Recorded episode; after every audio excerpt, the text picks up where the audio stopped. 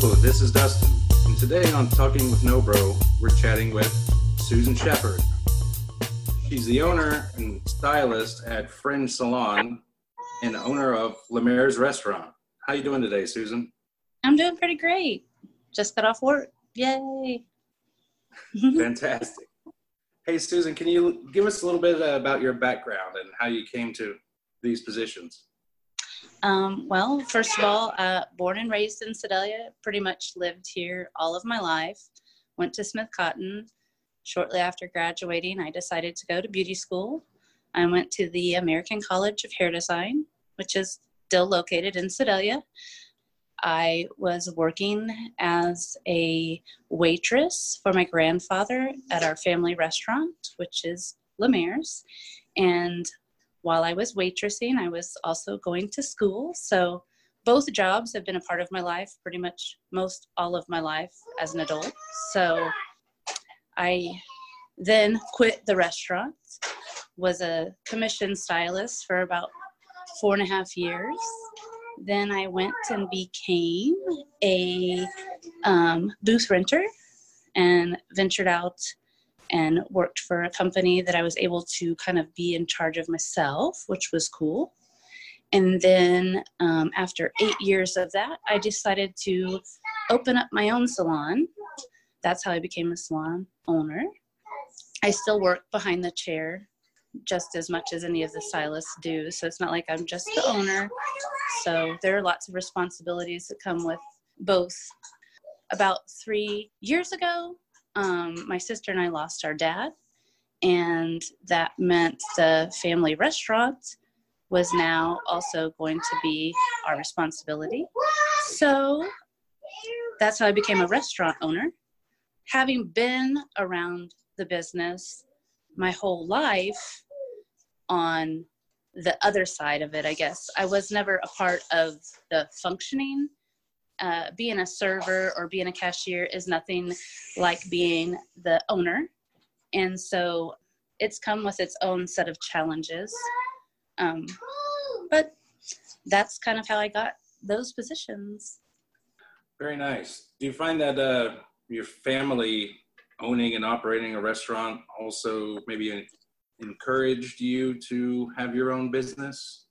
Yeah, um, there came a point in my life before my dad had passed away. We were talking about things, and he said he thought um, I should go ahead and venture out on my own. He told me that several times, and finally, I took the plunge in 2012. And I thought I knew a lot being around the restaurant and stuff, but like I had stated, it's nothing like being on the other side of it. It's not just like being an employee. There's so much more than that when you're the owner. So, sure. So recently, with this that we're all experiencing and going through, uh, you have two businesses that rely on the public. You guys have been affected, I'd say, probably pretty heavily by that. Yeah. Um, our restaurant actually was one of the first in Sedalia that finally we closed our dining before most other people had our dining area, that is, and went to strictly takeout or curbside. And that kind of hindered our business a little bit in the beginning. We really were seeing a lot of people come. They'd say, Oh, well, if we can't eat, we're going to go somewhere else and eat. And so that kind of was hard in the beginning. Now that most restaurants have taken the dining room out of their business or not accepting people into the dining room to eat, it's kind of leveled out and i feel like our business has picked up a lot more. We don't do delivery mainly because um, we weren't able to have enough staff because we weren't able to keep you know a full staff with as little of business as we were having. Though at the salon we were closed down fully for about six weeks. There's seven service providers that work there I guess, stayed home with our families. And the good thing about it and the bad thing about it is we're all kind of finding ourselves in a different we're, we're all having to come up with new ideas of things and how to do things differently so it's like sure yeah this has made a lot of businesses um, through diversity and innovation kind of create some resilience so they can like like you said uh, offering the curbside i mean mm-hmm. that's that's brand new to you guys. I mean it's well it's caused, go ahead. and the thing is is too when we inherited the business there was a lot of things that we had to make a lot of big changes you know. When my grandfather had the restaurant he used no plastic so he was just a cash and check. And then we got our dad convinced to finally take credit cards but then when we got there you know there was no pos system so we had to really update a lot of things and so there's been a lot of transitioning since we've taken things over and getting all of that squared away. So we weren't really set up to do a lot of call-ins. And so sometimes our phone lines are still not always up you know so we're still having to make changes all the time to that.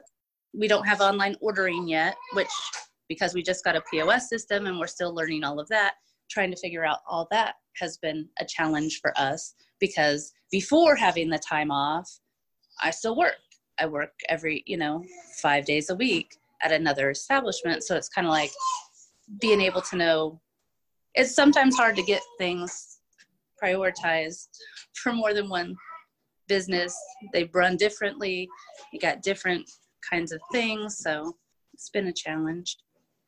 Yeah, definitely. Quite different. All right, I, I saw on Facebook that you're beginning to reopen the salon. It looks like a, a gentle, gradual reopening. And yeah. Can you talk about that?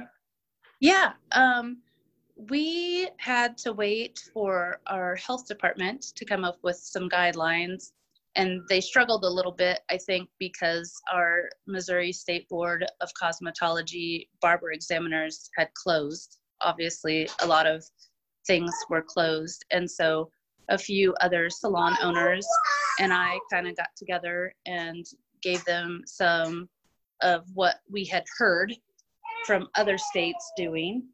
And we compiled things, and they were able to get us a list of things um, and protocols and different ideas. Like we have a schedule for cleaning all surfaces, like our handles and the bathroom, different knobs and pins and the credit card terminals and different things like that.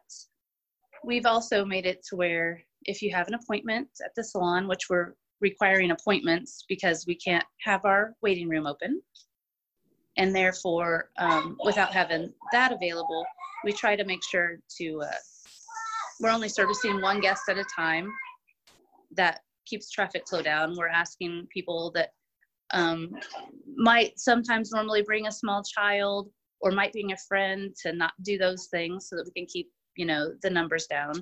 Once a guest comes they call to check in. We let them know if it's okay to come in. If our count's down we go ahead and tell them come in they go ahead, they wash their hands or use hand sanitizer, whichever they prefer. We ask that they wear a mask. If they don't have a mask, we provide those. Very nice. Yeah, we don't charge for them. Um, we just, that's something I feel is if I'm going to ask you to do that, I feel like I should have that for you. We have to have all different type, types of cleaning solutions on site. We have to have Barbicide, clipper side, different things. And luckily, with having the restaurant, I also have some other cleaning solutions that we use on different services and stuff like that to make sure everything's all clean. In between each guest, um, we have to sanitize our station and do all of that things and get it all squared away for the next guest. They've required our salons to have Barbicide wipes and stuff like that to do those types of services that is one of the big sanitizing solutions that we use in our industry. There's a lot of services at this time we're not able to perform. We can't do certain things that have the mouth exposed. So we're not, our estheticians are not doing facials. We're not doing any type of lip waxing and those types of services. Our estheticians are still able to do services. Clearly, we can still do lash lifts and and tints and brow shapings and stuff like that. But they recommended probably in the beginning to not do blow drying services, mainly for time effectiveness, since we're not able to service more people. I always just talk to my guests about that. We sometimes will do what's called a virtual consultation, where I'll sit and kind of do like a face to face, either, you know, Skype or Zoom or whatever, and we'll assess the needs and those types of things. Sometimes though you know with being thrown into a different situation like we all have been sometimes just going and getting your haircut feels good. You know it, it's mentally refreshing. And so if i have a guest that really just wants their hair blow dried i'm going to blow dry their hair makes them feel good. Sure yeah. Especially after being cooped up for so long. Yeah. Feel yeah to get a get a little weight lifted off for you you know physically and mentally and it's really hard for me to not blow dry someone's hair when that's my favorite part of the service. I like it when somebody blow dries my hair. So that's kind of one of those things. Very nice. And so the the restaurant's still doing curbside. What what's it looking like for the restaurant to open back up? Well, just like with the salon, um, before we were able to open, we had to go fill out a reopening application that basically states that we read all the information that we were given on different things that we have to do going forward. And we're going to do a soft opening on May 18th. And what that'll look like is they've asked us to keep our occupancy down to only 25%. Um, our maximum occupancy is at 99. So we're thinking about 25 guests we could have in, in the establishment. Um, we've altered our floor plan a little bit to space out tables. We did leave one big group setting because we are able to have a big group setting no larger than 10 but if we you know if somebody wanted to have a birthday or something they could come in and we have that table in a different area of the building. And so we've just spaced everything out. Um, our tables will no longer have condiments on them. That is something that clearly people touch on a regular basis and those would be hard to keep really clean considering they have paper goods in them like sugars and stuff like that. We've also toyed with the idea of not using real silverware in the beginning, different things like that. Everybody knows Lemaire's tartar sauce is in packets. People mention it and talk about it all the time. We're not going to change that. Clearly, they won't be on the table. There's st- it'll still be there. It'll still be offered. Just you'll have to ask for it. Before we had closed our dining, a lot of our staff had already been told to do extra cleaning, like the knobs on a regular basis on the bathrooms and different counters and surfaces and things like that. And we got special cleaner for the tables and stuff like that to make sure that we're using the proper things to make sure all the germs are gone, dead, whatever. Yeah, right on. um, so with the extra time at home, I heard your little one in the background there. So, um, are you homeschooling or what? What are you doing around the house? Your extra luckily, time. luckily, my oldest is the only one I have at home in school, and she's in tenth grade. So a lot of her friends will get together and on their phones and do homework and stuff like that. My youngest is only five, so thankfully I don't have to do kindergarten work at home. I don't know what I would do if I had to. But we're blessed. His daycare, Imagination Station, brings by a care package once a week with activities and things for him to do and learning pages. But um, I really love to cook.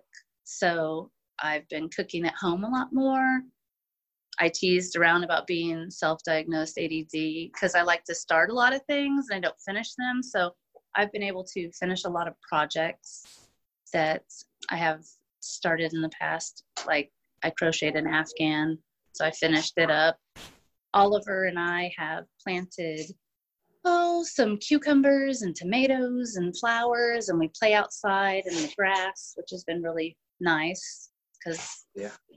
being a business owner and being a stylist, I work when people are off, so that usually means nights and weekends, and so that's usually when he's at home, and I don't always have as much time so it's been nice to be at home and be mom and you know make lunch and hang out and take naps and do all that fun stuff. Oh yeah, good time with the family that has its own value. Mm-hmm. So, uh, just to recap, you said the restaurant's going to soft open on May 18th, Yes. and we're looking forward to that. If someone wanted to get a hold of you uh, to make a hair appointment or talk restaurant, what's what's the best way to contact you? I mean, you are you're a woman that owns two businesses, so I can see a lot of people some inspiration and young ladies maybe want Yeah. to talk to you or and Um, well, uh, email is not good. I don't check my email unless I know something's coming. Um, I'm pretty active on my social media, either Facebook or Instagram, direct messaging, calling the shop. You can call the shop at any time. The number is 660 827 9890. Right now, I'm having someone answer the phones at the salon because we're busy, but they'll always take a name and number and I'll contact you back. Or, like I said, I'm very active on my social media, so you can always shoot me a direct message at Susan Shepherd on Instagram. I'm Susan, I think I'm Sue Shepherd on Instagram. On Facebook, Susan Shepherd. And then my salons on Instagram and Facebook. So is the restaurant, Lemaire's. And then I put Fringe Salon Company on my social media because a lot of people see the word fringe and not know what it means. So I did put the word fringe on my social media with it or cu- salon. I'm getting tongue tied now. Not a problem. Susan, uh, I want to thank you for your time that you've spent with us. And uh, we look forward to talking to you later. Okay, thank you so much. Thank you. Mhm.